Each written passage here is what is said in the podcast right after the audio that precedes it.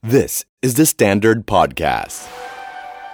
Step Life Training Guide for your first half marathon. Presented by กรุงไทยแอคซ่าประกันชีวิต No You Can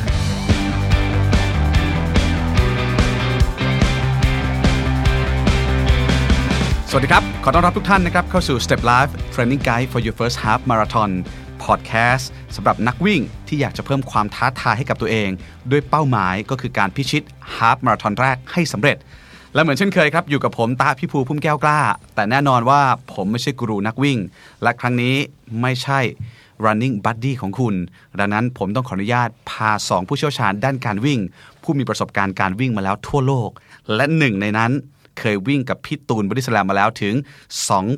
2,215 กิโลเมตร พี่ป๊อกอิทธิพลสมุทรทอง สวัสดีครับสวัสดีครับพี่ตาครับ สวัสดีครับท่านผู้ฟังทุกท่านครับครับพี่ป๊อกนี่เป็นแอดมินกรุ๊ปวิ่ง 42.195K ครับเราจะไปมาราธอนด้วยกัน หลายคนไปมาราธอนกับพี่เขามาแล้วเยอะนะฮะ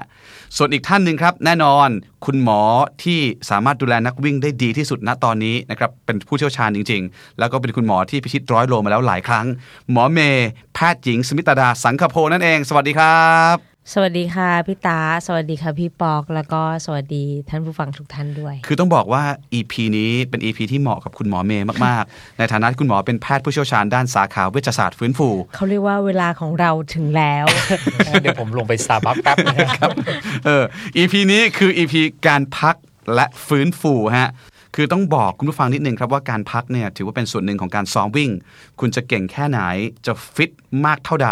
แต่ตารางการซ้อมของคุณในแต่ละสัปดาห์ ควรจะมีวันพักอย่างน้อย 2-3 วัน หรืออย่างน้อยๆก็ 1 วัน เพราะฉะนั้นเรามาดูกันว่า ถ้าดูตามตารางการฝึกซ้อม เรามักจะเจอคำว่า rest กับ recovery สองคำนี้เหมือนหรือแตกต่างกันยังไง ต้องให้หมอเมย์อธิบายแล้วครับ พี่ปอกเคยพัก 5วันต่อสัปดาห์ใช่ไหมคะครับอันนั้นเนี่ยคือไม่ได้วิ่งเลยอันนั้นคือผมแล้วครับที่จริงแล้วเนี่ยผมขอโค้ดคำก่อนเลยเอ่อขอให้อ่าท่านผู้ฟังทุกท่านติดคำนี้ไว้ที่ข้างฝาเลยครับคำนี้คือการพักคือตารางซ้อมครับ การพักคือตารางซ้อม นี่คือ rest ใช่ R E S T ใช่ใช่ก็เรียกว่าการพักคือหนึ่งในตารางซ้อมที่ครัจะบต้องทำมันใช่ครับแปลว่าเราก็พัก มันก็คือการซ้อมนั่นแหละอย่างปกติซ้อมของเราบางทีตารางเราจะรู้สึกว่าการออกไปวิ่ง 10 กิโลอะวันนี้วิ่ง 10 กิโลนะครับ โอเค ไปวิ่งตามครับ ตาราง วันนี้พักแหมมันขั้นเนื้อขั้นตัวมันเครียดนะ มันขอไปสักหน่อยนึงอะไรอย่างเงี้ยมอันนี้จริงมันเหมือนแสดงว่าเราอะ ผิดตารางซ้อม อ๋อ งั้นแสดงว่าวันนี้ก็คือการซ้อมของผมคือการพักเพราะเมื่อวานเพิ่งวิ่งมาวันนี้พักคือการซ้อม ใช่ครับใช่แม่แย่เลยอยากวิ่งดังนั้นพี่ตะในครัในบเจ็ดวันเนยครับสมมติว่าเรามีตารางซ้อมอยู่เอ่อห้าวัน แล้วก็วันพักสองวันหลายท่านเนี่ย อยากจะรู้สึกว่าเอ้ยขยันอยากไปซ้อมดังนั้นเนี่ยไอ้สองวันนั้นเราไปวิ่งดีกว่า ไม่ถูกต้อง อันนี้เอ่อในหลาย ๆตำราก็จะบอกไว้ว่าการพักเนี่ยก็คือหนึ่งในการซ้อมเพราะครับพี่ตาครับ เวลาวิ่งไปเนี่ยร่างกายจะเกิดอาการบาดเจ็บ พอบาดเจ็บปั๊บคือพออากล้ามเนื้ออาเส้นเอ็นข้อต่อบาดเจ็บหลังจากนั้นเนี่ยมันจะต้องอาให้ร่างกาย recovery ก็คือการภาษาไทยว่าฟื้นฟูอืมพอร่างกายมันฟื้นฟูมันก็จะดีขึ้น นึกออกไหมครับทำให้บาดเจ็บพักหายขีดความสามารถก็จะเพิ่มขึ้น เหมือนอกหัก โอ้ตายครับดังนั้นควรพัอกกหักบ่อยอกหักบ่อยๆ ก็จะเก่ง จะชิน ก็จะชินอ๋อคราวหลังก็สามวันครับโอเคละฮะผมคือไม่ผมไม่นึกเลยว่าจะได้คำแนะนำแบบนี้จากหมอเมย์ๆผมไปไม่ถูกเลยครับ คือคืออย่างนี้ค่ะ ปกติเนี่ยเขาเรียกว่าในเวลาปกติเนี่ย เราจะแข็งแรงขึ้นจากการที่เราบาดเจ็บนิดหน่อยอืมแล้วให้เวลาของร่างกายให้ร่างให้เวลาร่างกายตัวเองเนี่ย ฟื้นฟูตัวเองครับอย่างอย่าง วิ่งมาปวดเมื่อยสองสามวัน พักอะกินอาหารที่ดีกินโปรตีน เพื่อให้กล้ามเนื้อเนี่ยที่มันอักเสบเนี่ยได้ซ่อมแซมครับพอเรามันซ่อมแซมเนี่ยมันอย่างที่พี่ปอกเล่า มันจะเพิ่มขนาด มันจะเพิ่มความแข็งแรง และมันจะเพิ่มจำนวนได้อืมแปลว่ามันอักเสบมันก็จะมีการเพิ่มจำนวน แล้วก็ฮีลิ่งให้มันแข็งแรงขึ้น ก็เหมือนเราเนี่ยเมื่อกี้ใช่ไหมอกหักอะเหมือนกัน แต่ผมทราบมาว่าบางคนเขาชอบแนะนำแบบนี้ว่า หุยเจ็บใช่ไหมปวดใช่ไหมต้องซ้ำต้องซ้ำ เออ อันเนี้ยฮะมันมันผิดใช่ไหมครับคืผิดอหลักการไม่แพใช่ทย์ใช่ไหมค่ะครับซ้ำเนี่ยไม่ใช่ไปซ้ำทันทีอืมมันต้องซ้ำในเวลาที่ผ่านไปแล้วนิดหน่อยอ๋อที่เราเราเคยคุยกันเรื่องดอมไปใช่ไหมครับ DOMS เนี่ย Delay Onset Muscle Soreness อะมันมีดอมมันมีการเมื่อยเกิดขึ้น การครับปวดเกิดขึ้น เราซ้ำก็จริงแต่ว่าเราซ้ำในเวลาที่พ้นไปก่อน 48-72 ชั่วโมง แล้วไปออกกำลังกายซ้ำอ๋อ ไม่ใช่ไปซ้ำมาเจ็บแล้วก็ซ้ำไปอย่างนั้นไม่ใช่ อันนี้ครับจะเข้าใจผิดเหมือนวลีภาษาไทยเราจะสื่อสารกับเพื่อนหรือสื่อสารกับคนที่ไม่เคยรู้อะต้องอธิบายให้เขาฟังว่าซ้ำนี่แปลว่า คุณออกทีนึงแล้วไม่ใช่คุณหายไปเลยอีกเดือนนึงไงอืมก็คือออกวันนี้อีกสามวันคุณไปออกซ้ำครับอันนี้คือคำว่าซ้ำหมายถึงความหมายน่าจะเป็นแบบนี้มากกอ๋อว่า คือคือคือซ้ำที่แต่ไม่ทีขนาดนั้นครับที่ที่จริงเอ่อหมอเมย์ตอบอะตอบตรง ตรงแล้ว แต่ที่พี่ตะถามอะเข้าใจเหมือนผมเป็นนักวิ่งทั่ว ๆ ไปครับหมอเมย์นักวิ่งทั่ว ๆ ไปอะคำว่าซ้ำหมายความว่าให้ไปซ้ำเลย เดี๋ยวมันก็จะหายอืมแล้วมันจะชินแล้วมันจะเก่งขึ้น สรุปคำถามพี่ตะดีกว่าว่า เป็นความคิดที่ผิดครับครับอืมแค่นั้นเองครับ wording มันถูกมันต้องอืมซ้ำใช่แต่แต่ซ้ำในซ้ำใน timing ที่ เหมาะสมครับอืมเหมือนตีความกฎหมายอย่างนั้นไม่รู้นะฮะเออพูดง่ายๆว่า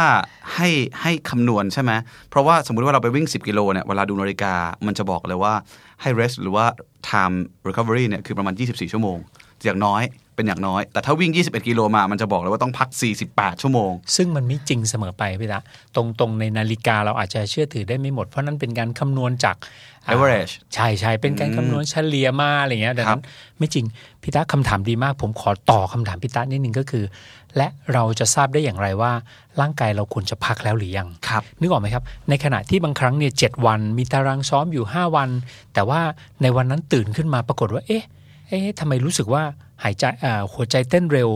ยังจำ EP เก่าๆ ได้ไหมครับว่า เราเนี่ยตื่นมาตอนเช้าในปัจจุบันเนี่ยเอ่อสมัยก่อนผมใช้จับข้อมือที่เขาเรียกว่า heart rate at rest rate ก็คือตอนตื่นนอน แต่ปัจจุบันไม่ต้องแค่ยกนาฬิกาขึ้นดู เราก็จะทราบแล้วว่า heart rate at rest rate หรือตอนตื่นนอนเท่าไหร่พี่ตะเราสังเกตตรงนั้นได้เลยครับว่า ถ้าตื่นนอนมาอัตราการเต้นของหัวใจผิดปกติ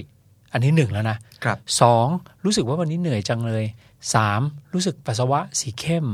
พวกเหล่านี้เป็นสัญญาณเป็นอาการที่เราควรจะ rest หรือเราควรจะพัก ไม่ต้องว่า เฮ้ย วันนี้มันต้องไปวิ่งนะ ในที่สุดเราก็คงไม่ได้ไม่ได้ยังไงจะต้องวิ่ง ไม่ต้องห่วงครับ ผมพูดบ่อยคำหนึ่งก็คือ ข้อดีของการวิ่งก็คือ เราสามารถเริ่มใหม่ได้ทุกวัน ดังนั้นถึงแม้วันนี้จะเป็นตารางการซ้อม 21 โล เดี๋ยว The Standard เราจะจัดวิ่งให้แล้วพลาดการซ้อมวิ่งได้ไหมได้ไม่เป็นไรอืมถ้าวันนั้นพบว่า ร่างกายมันฟ้องแล้วว่าควรจะพักครับหมอเมย์จะอธิบายกับคนไข้ที่เวลาเข้ามาหาหรือปรึกษาในอาการบาดเจ็บที่เขาแบบเป็นมาแล้วเนี่ย พอรักษากันหายแล้ว หรือปล่อยเขากลับสู่แอคทิวิตี้เดิมเขาแล้วเนี่ยค่ะ จะพูดซ้ำเสมอๆเลยว่า ฟังร่างกายให้เป็นไม่ใช่ว่าเราจะลงแต่เอาแต่ตาราง บอกไม่ได้วันนี้ เดี๋ยวต้องส่งการบ้านของโค้ชท่านนี้ แล้วแต่ยังต้องวิ่งตามนี้ทั้งที่ทั้งทั้งที่เอ่อ ขาก็ไม่ไหว ร่างกายก็ไม่ได้ดังนั้นต้องฟังร่างกายให้เป็นนะถ้ารู้ว่ามันเออวันนี้เราเหนื่อย อย่างที่พี่บอกบอกหัวใจเต้นเร็วหนึ่งหัวใจเต้นเร็วสองรู้สึกว่าอ่อนเพลียอยากจะพักอยากจะนอน แล้วก็ปวดเมื่อยกล้ามเนื้อหนักเกินกว่าที่เราจะวิ่งในความเร็วเพสเดิมได้ อันนั้นพักเลยค่ะ เพื่อให้เรามาต่อในวันถัดๆไปได้ดีกว่า ได้มีประสิทธิภาพเนอะงั้นผมสรุปนิดนึงครับว่าสุดท้ายแล้วนักวิ่งทุกคนต้องมีวันพัก ต้องมีวันหยุด มันสำคัญกับร่างกาย มันต้องให้เวลาร่างกายในการฮิลตัวเองใช่ไหมครับ แล้วก็ลดอาการบาดเจ็บ เหมือนที่หมอเมย์บอกว่าเปรียบเทียบกับอาการอกหัก มันต้องพักแป๊บหนึ่งแล้วเดี๋ยวค่อยซ้ำเออ ไม่ใช่มาถึงซ้ำเลยอกหักติดติดๆกันแต่ส่วนใหญ่อกหักแล้วจะแหยงนะ แต่วิ่งห้ามแหยงเออ ซึ่งเดี๋ยวเราจะมาเจาะกันนิดนึงว่ามันควรพักประมาณเท่าไหร่ แล้วในระหว่างวันพักเราควรทำอะไร แต่เมื่อกี้ขอกลับไปคำถามที่ถามหน่อย rest กับ recovery ไม่เหมือนกัน แต่ว่าใน rest มันจะมี recovery อยู่แล้วถูกไหมครับคำคำอย่างเงี้ยหมอหมอไม่คิดว่าน่าจะเป็นการ rest เป็นการพักเพื่อให้ร่างกาย recovery recovery อืม rest for recovery ครับแต่ว่านมันก็จะมาด้วยกัน ใช่ แต่คำคำศัพท์ที่บางทีคำเทอมภาษาอังกฤษที่เขาจะเอามาดึงลงมาใส่ในในตารางส่วนใหญ่จะเป็นคำว่า rest ครับแต่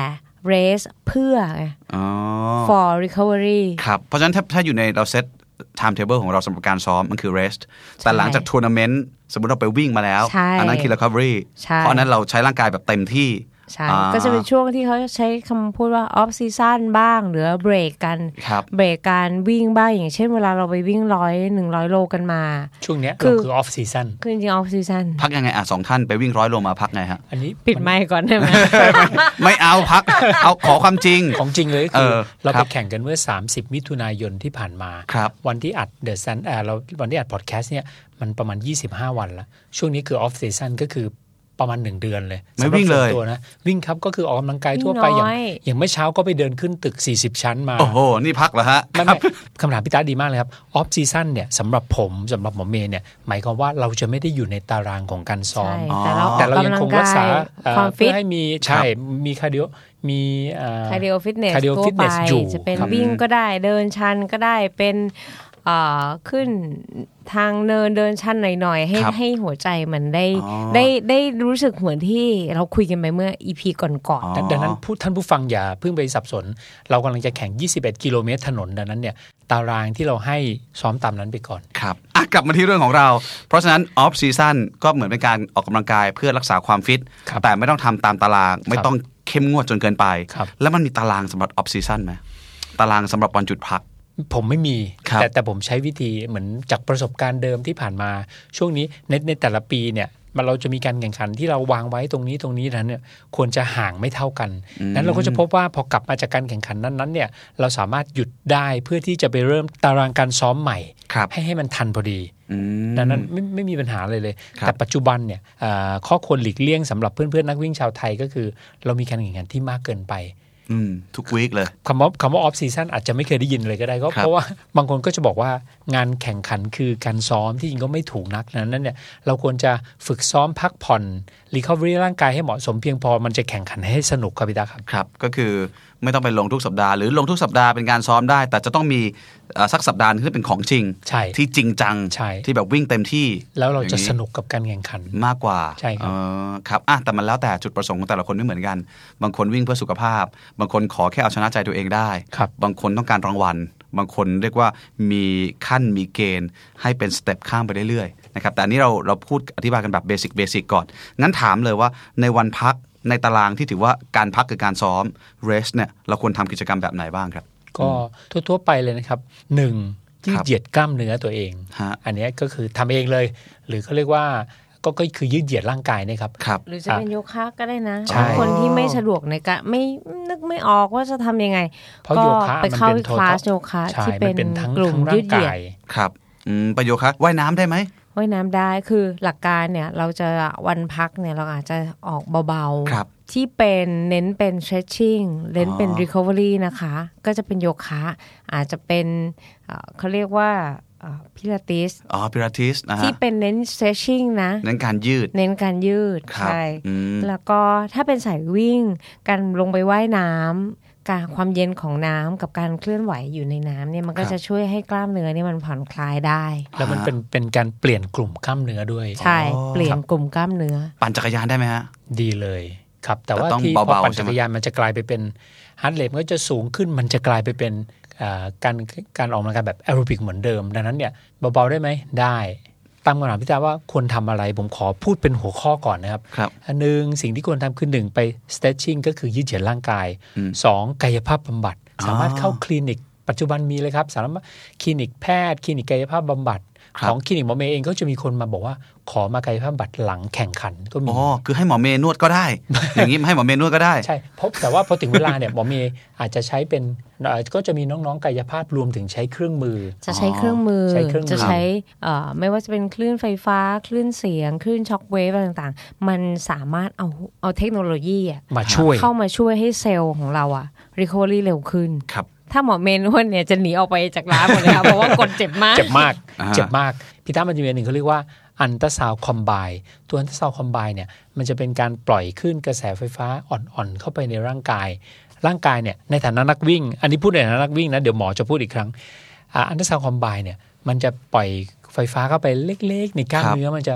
อ่าความรู้สึก ถ้าพูดง่ายๆคือสนุกดีฮะร่างกายมันก็จะรีแลกซ์กล้ามเนื้อก็จะผ่อนคลายฮะอันนี้เป็น ผมเคยทำตอนสมัยก้าวเบตงแต่ผมลืมไปแล้ว แต่ตอนเนี้ยกลับมาทำใหม่เอ๊ะรู้สึกสนุกดีอ่าและมันก็ผ่อนคลายด้วย มันจะไม่ช็อตแบบเปี้ยะเปี้ยะเปี้ยะอ่าอธิบายทางแพทย์ จริงๆเอ่ออันตราซาวด์คือคลื่นเหนือเสียงครับนะคะ เราจะเปลี่ยนคลื่นเหนือเสียงให้เป็นความร้อนลึกเป็นอืม deep heat ผสมกับ cross กับคลื่นไฟฟ้าโอ้โหผลของคลื่นไฟฟ้ามันทำให้กล้ามเนื้อมันหดตัวเบาๆ มันเหมือนมันมีความพลิ้วไหวของกล้ามเนื้ออยู่ อยู่เป็นโอ้โหอยู่เป็นระยะ ฟังปุ๊บอยากจะไปคลินิกหมอทันทีดังนั้นครับพี่ตาในในไปลองฐานะได้เลยพี่ตาครัไปบลองเลยในคืออย่างฐานี้นะนักวิ่งผมชอบมากฮะแล้วมันก็ขึ้นกับความหนาของกล้ามเนื้อสมมติผู้ชายโตๆกล้ามเนื้อใหญ่ฮะเราสามารถเร่งปรับไฟคลื่ขึ้นนได้ให้มันหดคคลายให้พอดีกับ กับเขานะคะ หมายถึงว่าเราต้องกะว่าเราต้องถามกันว่าเป็นยังไงพอไหมผมก็ถูกถามเจ็บว่าไหมเจ็บไหม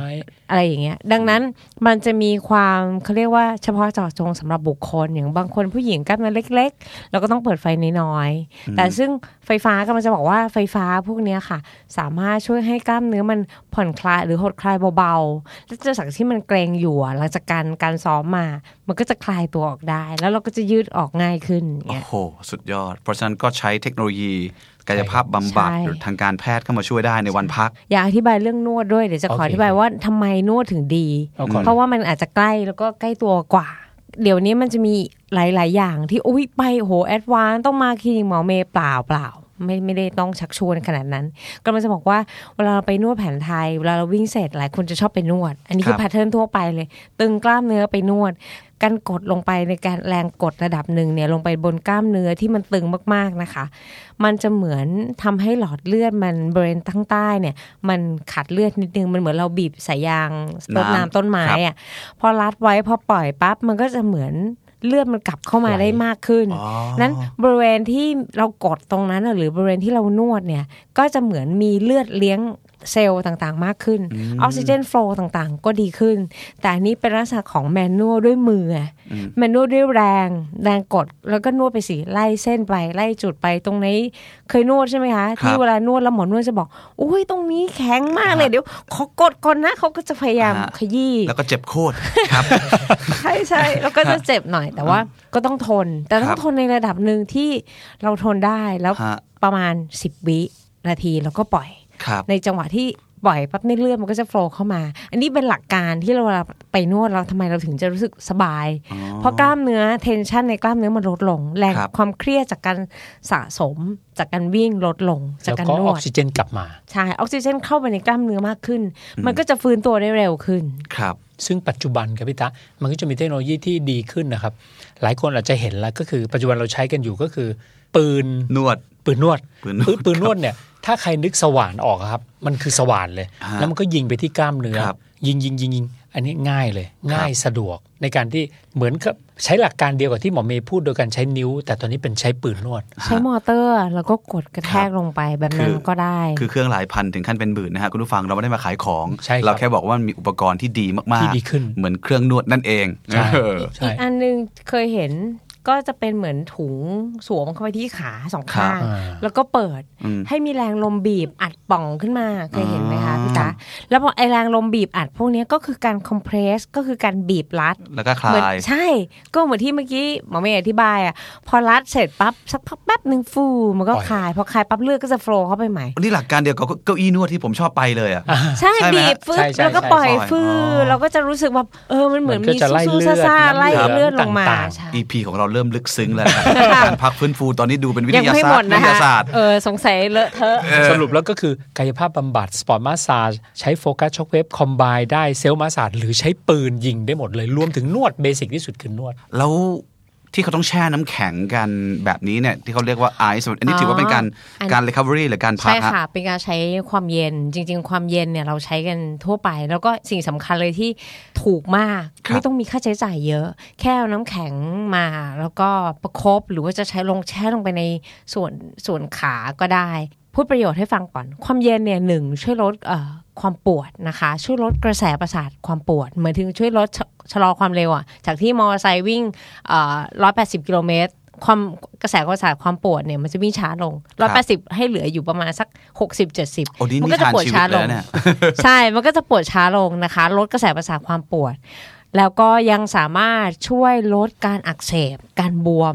นะคะ ช่วยให้หลอดเลือดเนี่ยหดตัวครับช่วยให้กรดแลคติก หรือสิ่งที่อ่าของเสียที่มันค้างค้างๆเวลากล้ามเนื้อเราเผาผลาญพลังงานเนี่ย ให้มันแบบเก็บขยะเอ่ออมเก็บทิ้งอะถูกล้างออกได้ไปล้างออกไปได้เอ่อได้ได้เร็วขึ้นดังนั้นข้อประโยชน์ของแผ่นของความเย็นเนี่ยมหาศาลอืมแต่เลือกใช้ให้timing ให้ถูกครับเมื่อกี้อย่างที่บอกเพราะเวลา กลับเข้ามาเสร็จปั๊บเนี่ยแนวโน้มที่จะมีอาการตะคริว หรือเอ่อมีอาการเกร็งของกล้ามเนื้อหรือว่าปวดเมื่อยเนี่ยจะลดลงครับแช่ลงไปเลยค่ะอืมภายใน timing ประมาณสัก2ถึงเอ่อ5ชั่วโมงภายในภายในเวลาพวกเนี้ยแต่ถ้าลงได้ทันทีก็ดี เข้ามาเส้นมาปั๊บอาจจะ 15 นาที ให้หัวใจมันกลับสู่อัตราการเต้นปกติก่อน แล้วก็ลงแช่ลงไปเลยอืมสมคมรึ่ติงว่าตัว สมมติว่าเราวิ่งมา21กิโล21กิโลตอนนี้หัวใจเต้นแรงมากพักแป๊บหนึ่ง 15 นาใช่ทีให้20หายนาทีเหนื่อยก่อนแล้วก็ใช่แช่ค่ะเลยแช่แล้วน้ำก็แข็งเลยแช่อาจจะแช่กี่นาที แช่ส่วนใหญ่จะแนะนำอยู่ที่ 15ถึง20 นาทีครับกับอุณหภูมิที่อยู่ประมาณ15 12 10 15 ก็ได้ ถ้าบางคนชินชินๆก็ 12 ได้ 15 นะคะ 15 องศาอยู่ที่สัก 15ถึง20 นาทีครับแต่ถ้าใครไม่คุ้นลองแช่ลงไปแล้วแบบ โอ้โห ปวดมาก แนะนำอย่างนี้ เราเอาถังมาแล้วก็เราเอาตัวเราลงไปก่อนแล้วเราค่อยเติมน้ำแข็งลงไปอ๋อเพื่อให้เราค่อยๆลดอุณหภูมิทีละนิด แล้วพอ final เอ่ออุอุณหภูมิสุดท้ายอะให้มันอยู่ที่ประมาณสักครับ15 แต่ใครบอกว่าถ้าไม่มีเทอร์โมมิเตอร์ ก็อาจจะใช้ความรู้สึกที่เรารู้สึกว่าเราทนได้ และทนได้อีกนิดนึงครับเออไม่ใช่แบบปวดจนปวดขาปวดไปหมดแต่ที่ อันนั้นอันตรายแต่ที่ผมเคยเห็นพี่ตูนแช่นี่ ผมว่าน่าจะต่ำกว่า 15 องศานะ ไม่ค่ะเออให้เมาส์ไหมคะพี่พี่พี่ตูนเนี่ยแกเป็นคนกลัวความเย็นเออแกก็จะต้องลงไปแบบ ตอนแรกเนี่ยเตรียมน้ำเตรียมน้ำแข็งไว้ให้เลยแกลงไปแกลงไม่ได้แกบอกครับว่ามันเย็นเกินไปฮะก็เลยเปลี่ยนแบบอ๋อ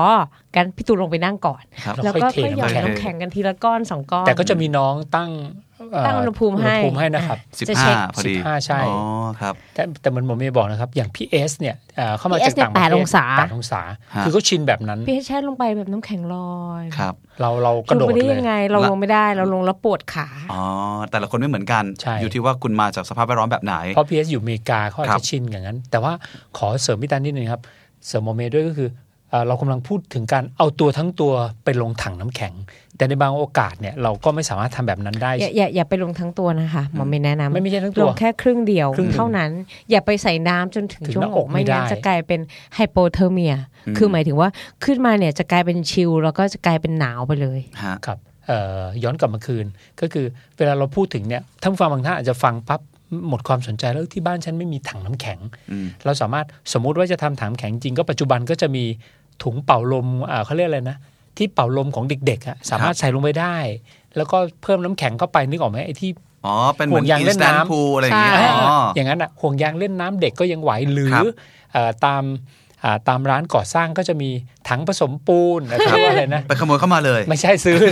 กระมังผสมปูนหรือถังอ่าใหญ่ครับๆสมัยก่อนผมก็เคยกใช้ระมังนะซักผ้าก็ได้นะ ก็ที่จริงก็ได้ครับ ข้อแรกลงถังแบบนี้ก็ได้ข้อที่ 2 ถุงน้ำแข็งพิตะไอครัซ์บแบ็กก็ไอซ์ได้แบงก็คือปัจจุบันเนี่ยอู้เอามีมาประสารคบพัดยี่เอาห้อมาประคบใส่น้ำแข็งซื้อเซเว่นประคบเลยอืมอันนี้จะเห็นผลดีมากเลย หรือถ้าไม่มีจริงๆนะครับ ถุงน้ำแข็งที่ซื้อจากเซเว่นนั่นแหละห่อผ้าแล้วก็ประคบเลย แค่นั้นเลย แค่นั้นเลยครับเอาง่ายๆเลย อันนี้ซึ่งซึ่งอันที่สามเนี่ยจะง่ายสุดละ ถูกด้วยถุงน้ำแข็ง พอได้มาจากเซเว่นก็ทุบๆให้มันขยับได้ครับหลังนั้นก็ห่อผ้าขนหนูครับวางเลยเออเสร็จแล้วเอาน้ำแข็งไปกินต่อด้วยอ๋อฮะแต่ว่าน้ำแข็งนี่ผมแอบรู้ว่าต้องประคบภายใน 24 ชั่วโมงแรกครับใช่ หลังจากนั้นไม่ต้องประคบแล้วไม่ละพี่ตะพี่ป๊อกดีที่สุดนะ คือการนอนให้เป็นอืมครับโอเค เรานลืมอนพูดเรื่องให้เป็นี้นอ๋อหมายถึงวันพักก็นอนคือนอกเยอะจากที่เราพูดกันมาตะเกียบแบบเออเยอะมากโอ้ยต้องฮะไปซื้อคอร์สเยอะครับแยะนอนให้เป็นเดี๋ยวร่างกายมันฟื้นฟูนอนเองเป็นไหมคะ ผมว่าผมนอนเป็นแต่นอนอาจจะนอนได้ไม่มีประสิทธิภาพ พี่ป๊อกนอนเป็นไหมคะ ครับก็ที่จริงแล้วตามหลักอะก็คือจะให้ผมพูดเลยคุณโอเคที่จริงตามหลักแล้วอะพี่ตะการนอนอาทำดอกจันตัวใหญ่ๆ หลังจากคำว่าพักเลยนะครับครับ เราทุกคนเนี่ยควรนอนตั้งแต่สี่ทุ่มฮะเกินสี่ทุ่มนี่ไม่ดีแล้ว เพราะว่าโกรทฮอร์โมนเนี่ยจะหลั่งตั้งแต่สี่ทุ่มถึงตีสองเท่านั้นครับดังนั้นเนี่ยสำหรับเด็กๆเนี่ยโกรทฮอร์โมนก็เพื่อเสริมอ่าเขาเรียกอะไรทำให้ร่างกายเจริญเติบโต แต่สำหรับ ชราวัยอย่างผมเนี่ยครับ มันจะกลายเป็นเพื่อเขาเรียกวัยเก่าซ่อมแซมพี่ป๊อกวัยเก่าเรียกวัยเก่าซ่อมแซมส่งที่สึกหรอใช่ครับรวมถึงกล้ามเนื้อด้วยใช่ครับพี่ตาดังนั้นเนี่ยการนอนสำคัญกับนักวิ่งครับนอนสี่ทุ่มถึงตีสองเพียงพอละ หมายความว่าเพียงพอสำหรับการหลั่งโกรทฮอร์โมน เพราะถ้าเกิดเลยตีสองมันไม่หลั่งละฮะแต่ไม่ใช่ว่าเฮ้ยนอนตีสองแล้วตื่นไม่ใช่ครับ ดีที่สุดคือสี่ทุ่มถึงตีสองเลยห้าทุ่มก็ไม่ไม่ดีดังนั้นควรจะนอนเหมือนที่หมอเมย์บอก ครับคุณจะนอนเราต้องหลับเป็ให้นลึกด้วย ใช่ครับใช่ฮะหลับให้ลึกหมอเมย์ให้เทคนิคฮะสำหรับเพื่อนๆที่อยากจะหลับลึกๆและให้เอ่อฟื้นฟูได้ดี เทคนิคของการนอนที่ดีที่ที่ดีนะคะหนึ่งต้องนอนคนเดียวครับไม่งั้นนอนจะไม่หลับใช่ไหมครับเออไม่ไม่ได้โดนสะกิด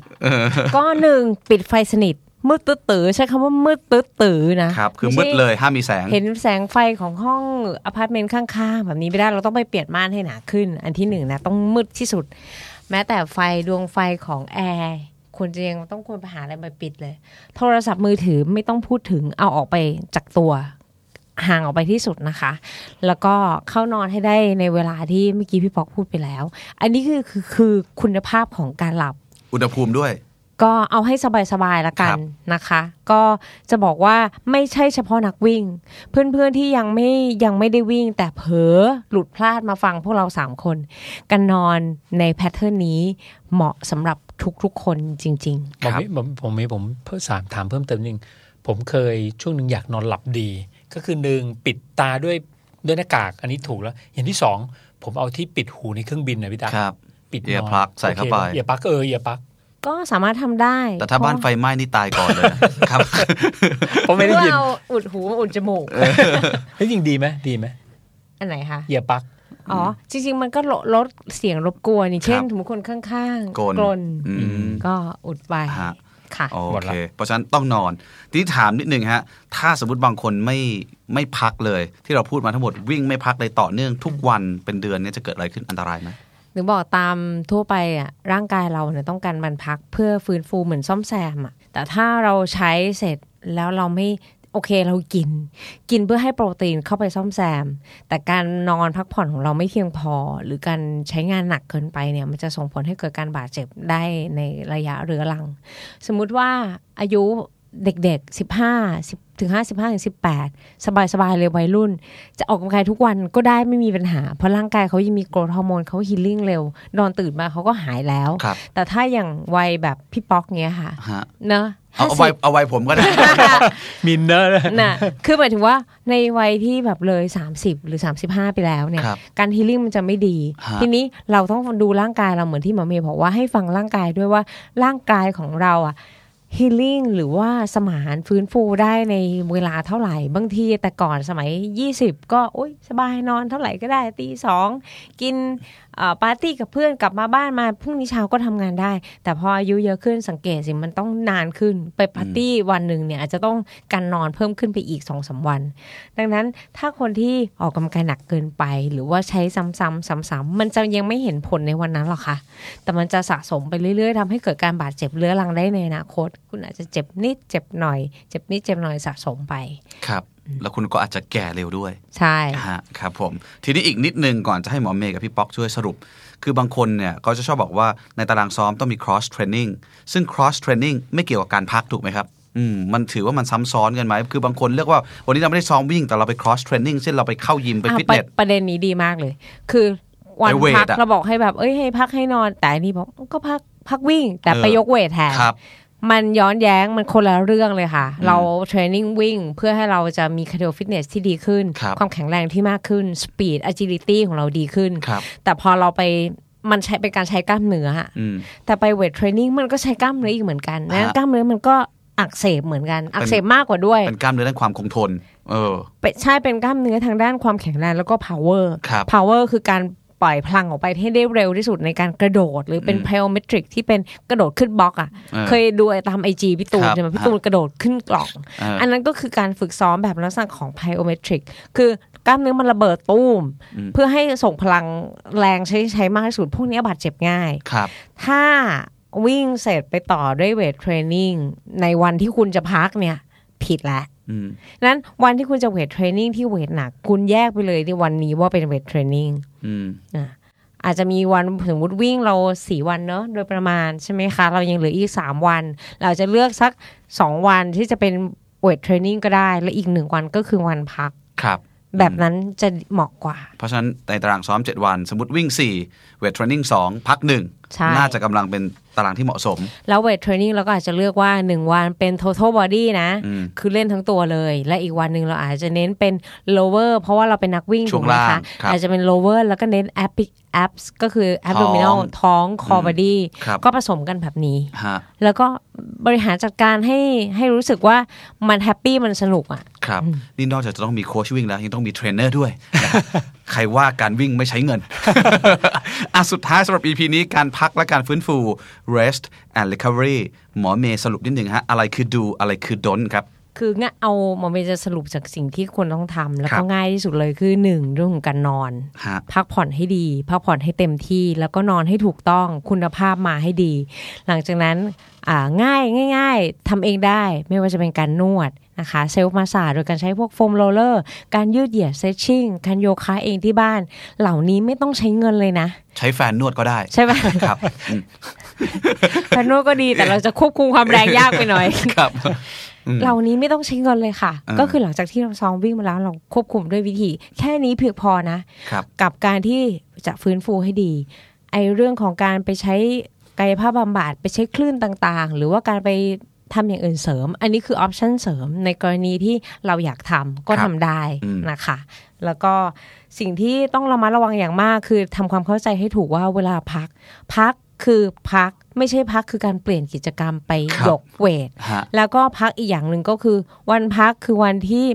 ร่างกายเนี่ยไม่ควรจะถูกใช้งานหนักเกินไปครับเหมือนที่เคยคุยไว้หรือเปล่าไม่แน่ใจ ที่ฮะบอกว่าวันนี้วันพักแต่พาลูกขับรถไปเที่ยวแบบ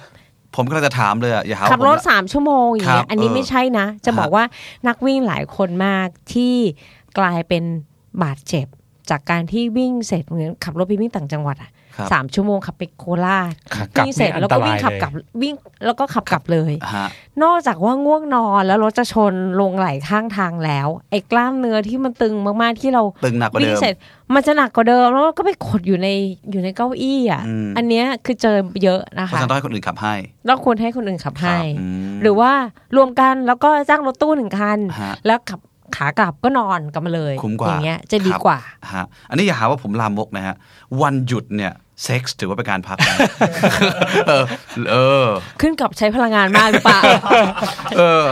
ต้องเอาต้องก็นับจริงแคว่าลอรี่วันวันที่เรามีการซ้อมเนี่ย วันที่เรามันมีการซ้อมเนี่ย มันก็มันก็คงจะ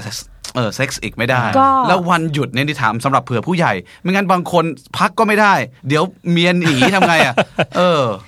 เซ็กไม่น่าไม่น่าจะห้ามนะ แต่ว่าให้เป็นให้เป็นไม่ต้องใช้พลังงานเยอะ หรือไม่ให้กล้ามเนื้อมันเติมเป็นตะคริวอะครับคืออยู่คืออาจเบาจะๆอยู่ในแบบโพสิชันอ่าครับเลือกโพสิชันที่ไม่ใช่ต้องแบบฮะปคระรับหลาดมากอันนึกออกปะมันต้องอะโครบติกเกินไปคือถ้าแบบอย่าให้ถ้าคุณอย่าให้คุณผู้ฟังเห็นท่าหมอเมย์ตอนนี้มาก คือถ้ามันประหลาดมากเนี่ยเออมันจะเกรงอะอ๋ออ๋อแล้วโอพอเคจากที่ไอ้ครับที่ซ้อมมาเนี่ยตะคริวมันจะขึ้นก็ขึ้นเลย ก็ อย่าให้คุณเก่งกล้ามเนื้อจนเกินไปเออแล้วก็อย่าให้มีการปวดเอ๊ะเมื่อยจะมีคนไข้เรามาบอกว่าแบบเออผมเจ็บแต่ไม่ได้เจ็บจากการวิ่งแต่เจ็บหลังจากที่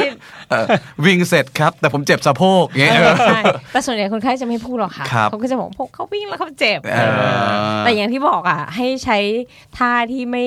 ไม่ใช้พลังงานของกล้ามเนื้อมากเกินไปท่าที่รีแลกซ์หน่อย หรือว่าสบายสบายๆเอออย่าท่าพิเรนมากอะค่ะครับโอเค ก็ตามนั้นที่ผมแทรกเพิ่มให้เพราะผมรู้ว่าหลายคนอาจจะอยากถาม